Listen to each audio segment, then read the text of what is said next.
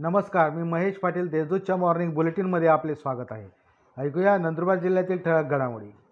तळोदा शहरातील वाढत्या चोऱ्यांमुळे व्यापाऱ्यांनी प्रशासनाला धरले धारेवर. तळोदा शहरातील भुरट्या चोऱ्यांबरोबरच आता चोरट्यांची हिंमत वाढत चालली असून व्यापाऱ्यांवर प्राणघातक हल्ल्यापर्यंत मजल गेली आहे. त्यांना पोलिसांचा धाकच उरला नसल्याचे कालच्या दरोड्याच्या घटनेवरून स्पष्ट होते.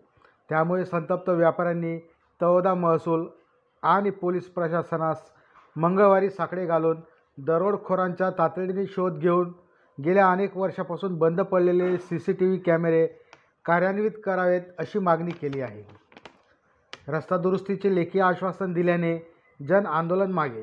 अनेक दिवसांपासून प्रलंबित असलेले शहादा शिरपूर व शहादा दोंड्याच्या रस्त्याच्या दुरुस्तीसाठी शेतकरी संघर्ष समिती विविध गावातील ग्रामस्थ सर्वपक्षीय नेते कार्यकर्ते यांच्यातर्फे सार्वजनिक बांधकाम विभागाच्या कार्यालयात आंदोलन करण्यात आले. यावेळी शेतकऱ्यांनी रस्त्याचा होणारा त्रास मांडत संबंधित अधिकाऱ्यांना चांगलेच धारेवर धरले. कार्यालयात लोकसंसदही भरली. संबंधित अधिकाऱ्यांनी लवकर रस्ता दुरुस्तीचे लेखी आश्वासन दिल्याने शादा येथे अभिजित पाटील यांना दिल्याने जन आंदोलन मागे घेण्यात आले.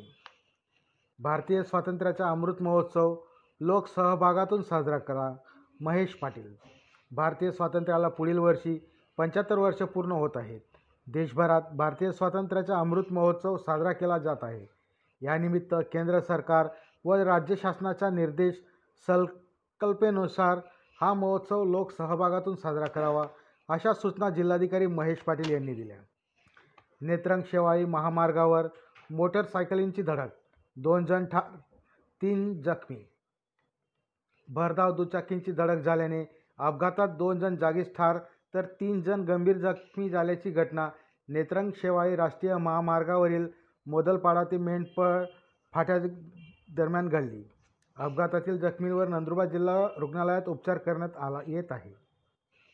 मालट्रकमधून चोरी केल्याप्रकरणी चौघांना अटक.